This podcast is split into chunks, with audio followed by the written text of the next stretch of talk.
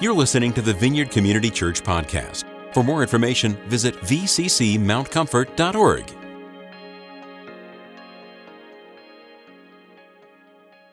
Well, good morning. Today is uh, our title is called "I'm Not Ashamed of the Gospel," because the gospel is always relevant in our time.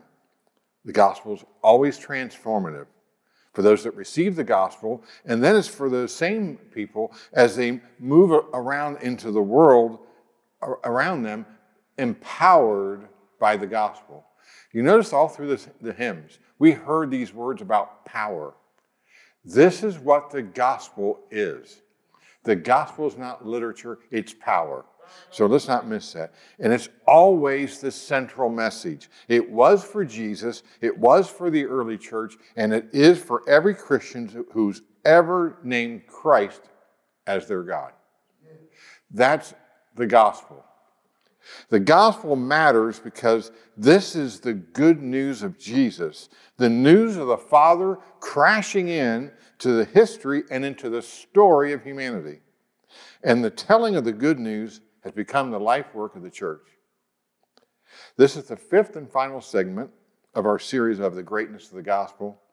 So now it's time to proclaim the good news. You know, the ancients would sing and proclaim, it was part of their habit. And I love one of David's. It's, it's uh, Psalm 40. And I'm going to pick up verse 5. I just want to hear you how, hear how, how David thought about the good news way back then. Many, Lord my God, are the wonders you have done, the things you have planned for us. None can compare with you. Were I to speak and tell of your deeds, there be too many to declare. Sacri- sacrifice and offering you did not desire, but my ears you have opened. Burnt offerings and sin offerings you did not require. Then I said, Here I am, I have come. It is written about me in the scroll.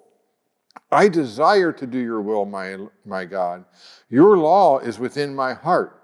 I proclaim your saving acts in the great assembly. I do not seal my lips, Lord, as you know. I do not hide I do not hide your righteousness in my heart. I speak of your faithfulness and your saving help. I do not conceal your love and your faithfulness from the great assembly. Do not withhold your mercy from me, Lord. May your love and faithfulness always protect me.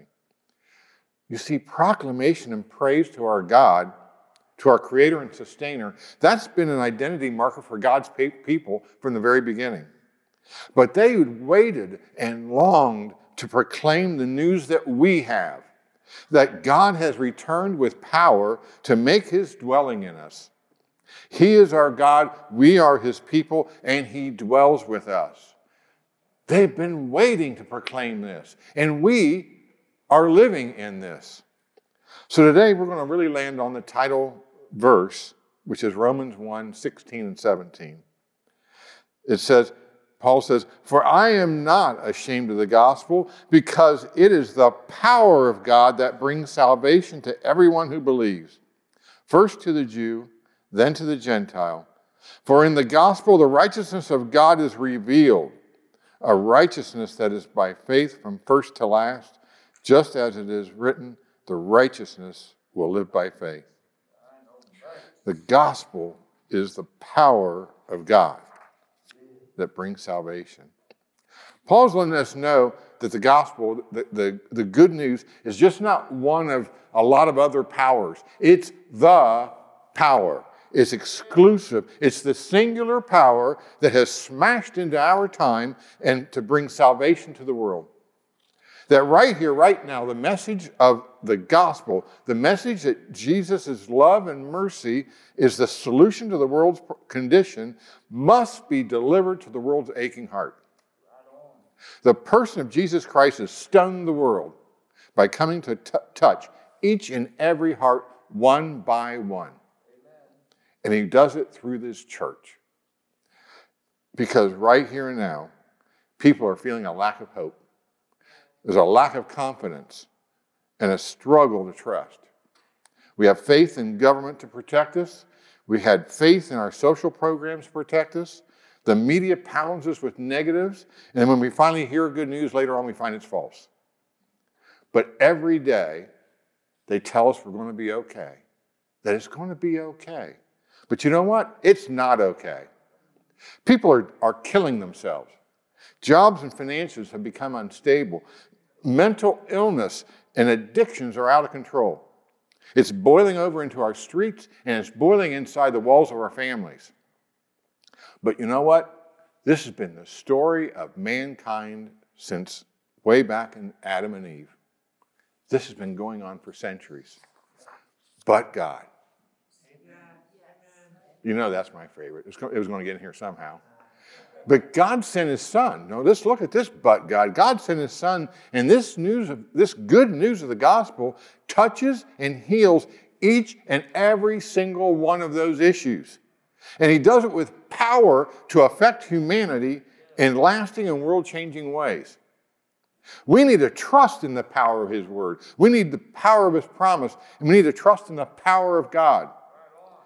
The power of the gospel what, is what people need to believe in and receive for the answers to the pain, for the answers to, and there's a permanent place of joy in their hearts. We need to replace this, this fog with an absolute confident joy in the very center of us and push all this other things out to the periphery. First Corinthians, I, just, I broke this up a little bit before I got start with verse 18. For the message of the cross is foolishness to those who are perishing but for to us who are being saved, it is the power of God. Then we drop to verse 23. We preach Christ crucified, a stumbling block to the Jews and foolishness to the Gentiles. But to those whom God has called, both Jew and Greek, Christ, the power of God, the wisdom of God. So, yeah, we proclaim the power of God in Christ. Want to hear it from Jesus? When Jesus looked at him and he said, With man, this is impossible, but with God, all things are possible. He doesn't say some things, most things, a few of these things. He says all things are possible. Love and pray your enemies. Yes, that's possible. Give generously, expecting nothing in return. Yes, that's possible patience, kindness, goodness. Yes, that's possible. Faithfulness, gentleness, and self control. Absolutely, yes, that's possible. Live life fully in joy, peace, and hope. It's possible. It's powerful. It exists in us, in the dwelling of Christ. Power to trigger a transformation of living a new life in Christ is in us. Philippians 3 that I may gain Christ and be found in him, not having a righteousness of my own that comes from the law, but that is that which is through faith in Christ, the righteousness that comes from God on the basis of faith. I want to know Christ, yes, to know the power of his resurrection and participation in his sufferings, becoming like him in death, and so somehow attaining the resurrection of the dead. The power to die and be risen again is what Christ has for us by having done it on earth. I understand this. We are to die to self and be risen again, born again. To be resurrected from the dead and made alive in Christ. And that's the power we need. You know, you know what else? It's good news for everybody. It's good news for everyone who believes. You know, Paul proclaims this in, in Romans 3. And I just want to, you know, Romans is an interesting book. Paul writes this before he's ever been there. And he's, before he goes, he wants people to know what's going on. He's wanting them to know about Christ. He's wanting them to understand which story, because there's a lot of stories that we're developing in, in that area, which one's the truth. But this was an area that was it was full of different cultures, different economic statuses, free, slave, and they had a whole cornucopia of different gods. And so he writes this book to them, and in chapter three, he writes this This righteousness is given through faith in Jesus Christ to all who believe. There's no difference between Jew and Gentile, for all have sinned and fall short of the glory of God, and all are justified freely by his grace through the redemption that came by Christ Jesus. That we're, understand, we're justified means we're made whole. We're made whole again. You know, sometimes we get in these tricky languages. It took me years. I hear all these Christians saying, I've been justified by faith. I'm like, just, I don't know what that means. And that's what it means. Uh, you're, you've been forgiven and you're made whole. So, so we just, like, we've just said that the good news is a cure for what ails us. Now we found out it's good for everybody. It's for everybody. If you walk down the street, every face you saw, or even didn't see, just passed it without even noticing them, every single one of them is eligible for this great news. The hospitality of the gospel, an invitation to a life transformed, is a welcome message for everyone who believes and seeks access to the hope and saving power of Jesus. When we believe, the message begins to work within us by the Holy Spirit, and the power of God replaces our dark, dead heart to one beating in tune with God, full of life, and yes, all things are possible. We just sang songs here that just hit me. Every time I hear chains breaking, I go back immediately to 2007, sitting in a, in a chair here in a group called Celebrate Recovery. Mike Mulvaney, as anointed as always, was singing that song. And chains were broken by the power of the good news. And you have the ability through Christ to be, to be a part of this. Do you know anyone who could use a transformation? Everybody. You know anyone that could have a, that would be interested in a message that's relevant in their time right now? Everybody. Who has access to God through Jesus Christ? Everybody. The gospel is God's heart revealed. Do you understand this? Heart of God is revealed through the gospel. It said, we just read this. For the gospel is the righteousness of God revealed. This might be one aspect that changes us more than anything. In Christ, we see the completeness of the essence of God. Glory of God has come to earth. Second Colossians chapter 2 says, For in Christ all the fullness of the deity lives in bodily form, and in Christ you've been brought to fullness. He is the head over every power and authority. The head of every power and authority. And we've been brought to fullness. You see, when you see, hear, and feel the person of Jesus Christ, you see, hear, and feel God, the Father. They are one in essence. There's no disagreement or divergence between the Father and the Son. The Father and the Son are not talking to each other to, to convince one another to think the same way. They're identical. So our, our advocate in heaven is not arguing with the Father to forgive you. Our advocate in heaven is there to repair the damage that's been done by our sin and bring us to the Father is one. The advocacy is not an attorney, the advocacy is sort of like a family counselor. Jesus is not here to make an apology for the Father or an excuse for the Father. He's here to reveal Him, all of Him, within Himself. So we're being brought to fullness in Christ, and we're fully in the Father in a complete love relationship. One of the apostles named Philip is kind of comical almost when you read that section. It, in, in John 14, you got to read that uh, yourself. J- Jesus is telling them he's going to go someplace and he tells them, You know the way. And then Thomas goes, No, we don't know the way. And then he tells him, I'm the way, the truth, and the light. And he gives him, he gives him this, this little speech. And then you got Philip that goes, Well, Lord, just show us the Father, and that'll be enough for us. I was like, It's almost comical when you read it. But then Jesus answers him Don't you know me, Philip, even after I've been with you for such a long time? Anyone who has seen me has seen the Father. How can you say, Show us the Father?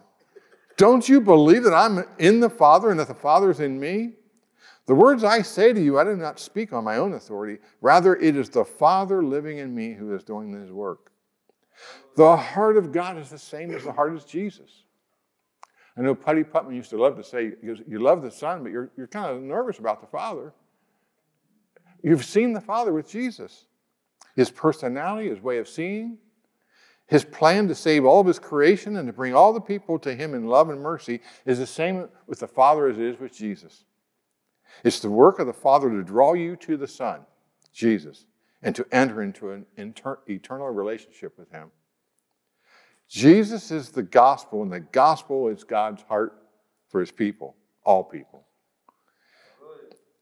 Then I'm to I'm not ashamed of the gospel. You can also put in there, I'm not afraid of the gospel. Because some people uh, are a little ashamed because they're fearful of a reaction of what they'll say.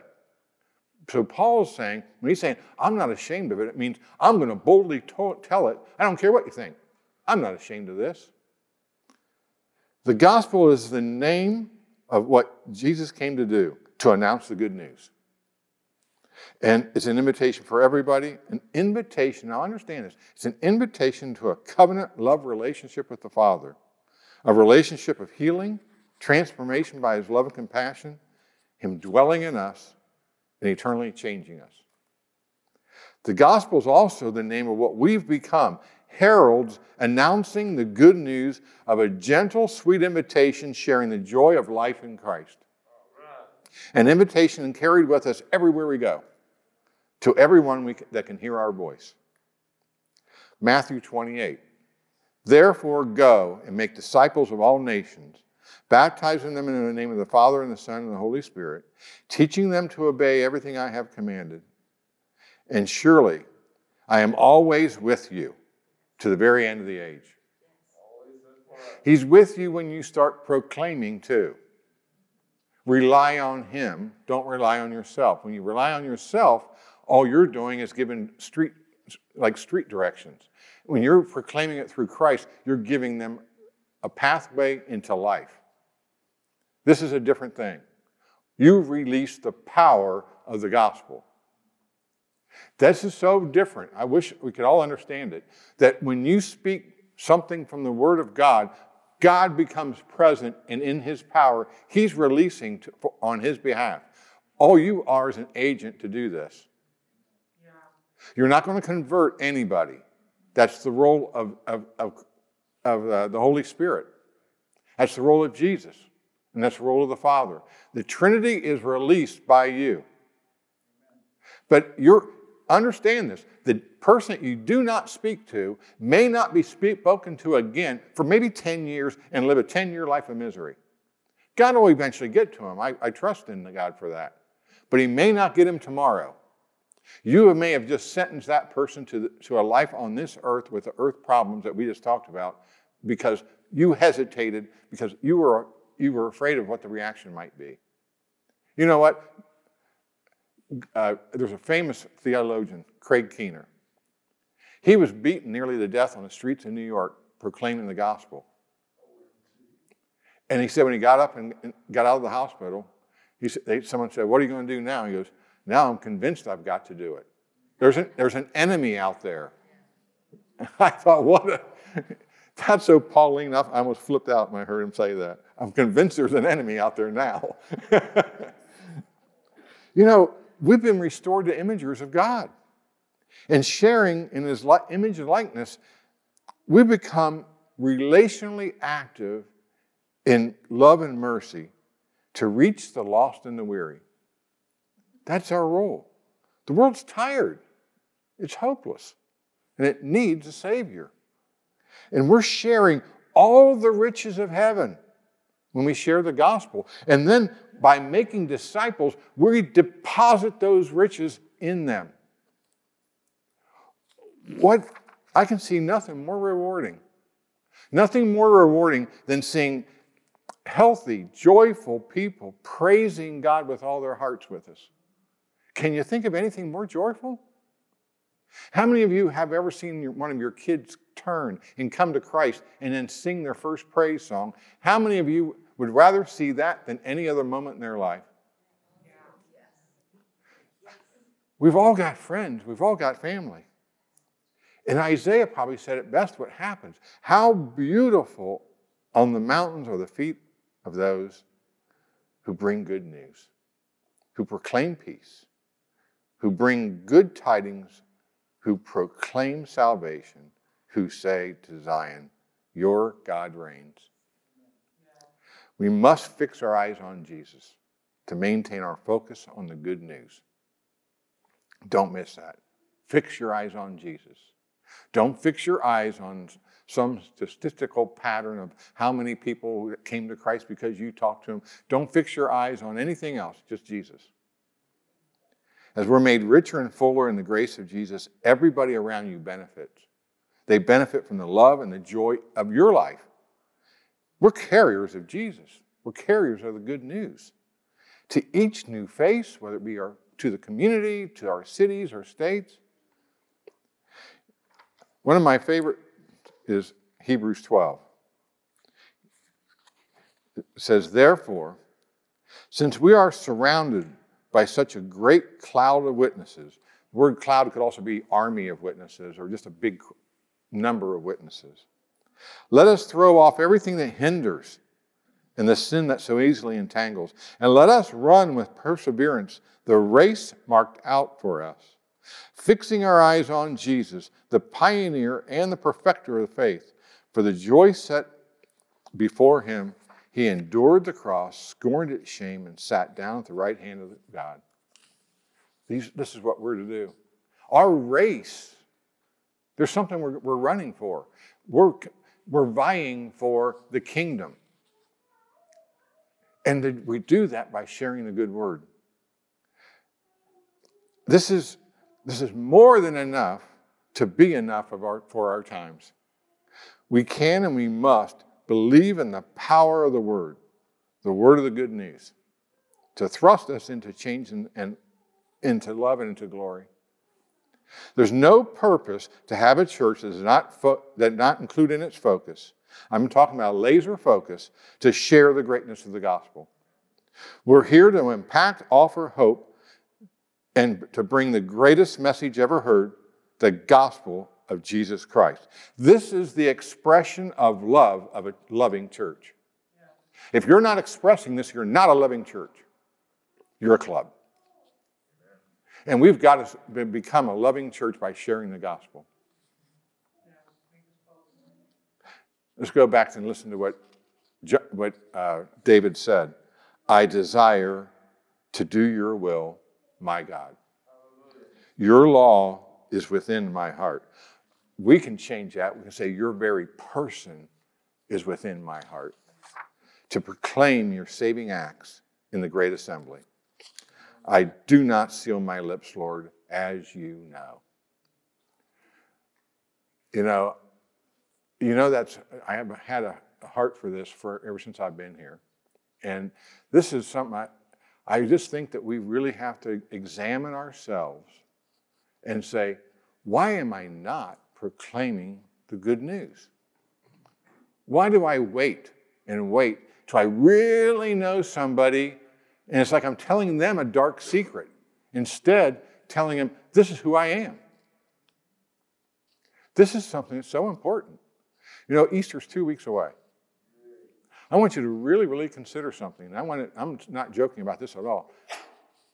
You need to be thinking about who you're inviting to Easter. And I mean, we've got to become a church that invites.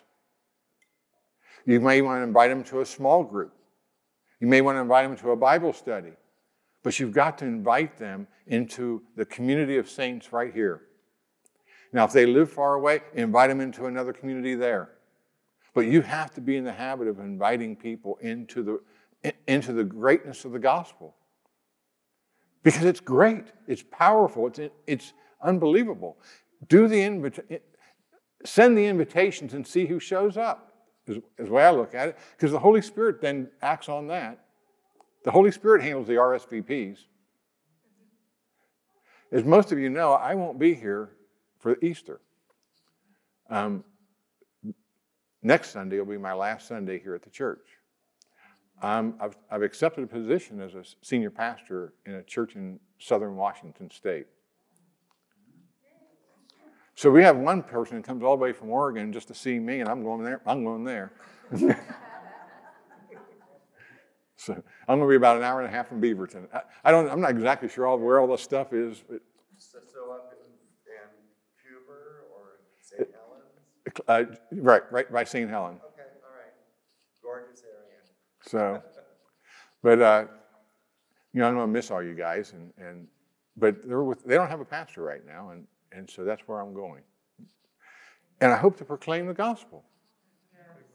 And I hope that that as as you know, you send me off, and probably send me off next week, that you you instill in me to say, you know, you don't know anybody here, so you can't hurt anybody's feelings. You know, uh, it's it's a mission that we have. You're saying, well, I'm not going to be a pastor. Well, you know what? All of us are priests. All of us are indwelled by the Holy Spirit. And all of us ha- have two commands. One, love one another as I have loved you. Two, share the gospel. And if you say, I'm not real good at it, I'm sorry. It's not an, an option of what you're, you're good at. The option is to pray into the Holy Spirit and say, How can you release the gospel through me? How can I help make disciples? How can I be a part of the kingdom of God to spread the kingdom, to make boldness a normal part of my life? And then the Holy Spirit will respond. So allow it to happen. Allow this power to, to break off things in you that need broken off. All of us have them. Whether it be impatience, maybe something going on in our life that, that is not right, if there's a level of impurity or something like that, we're, we're, we're receiving power today through the blood of Christ to be healed.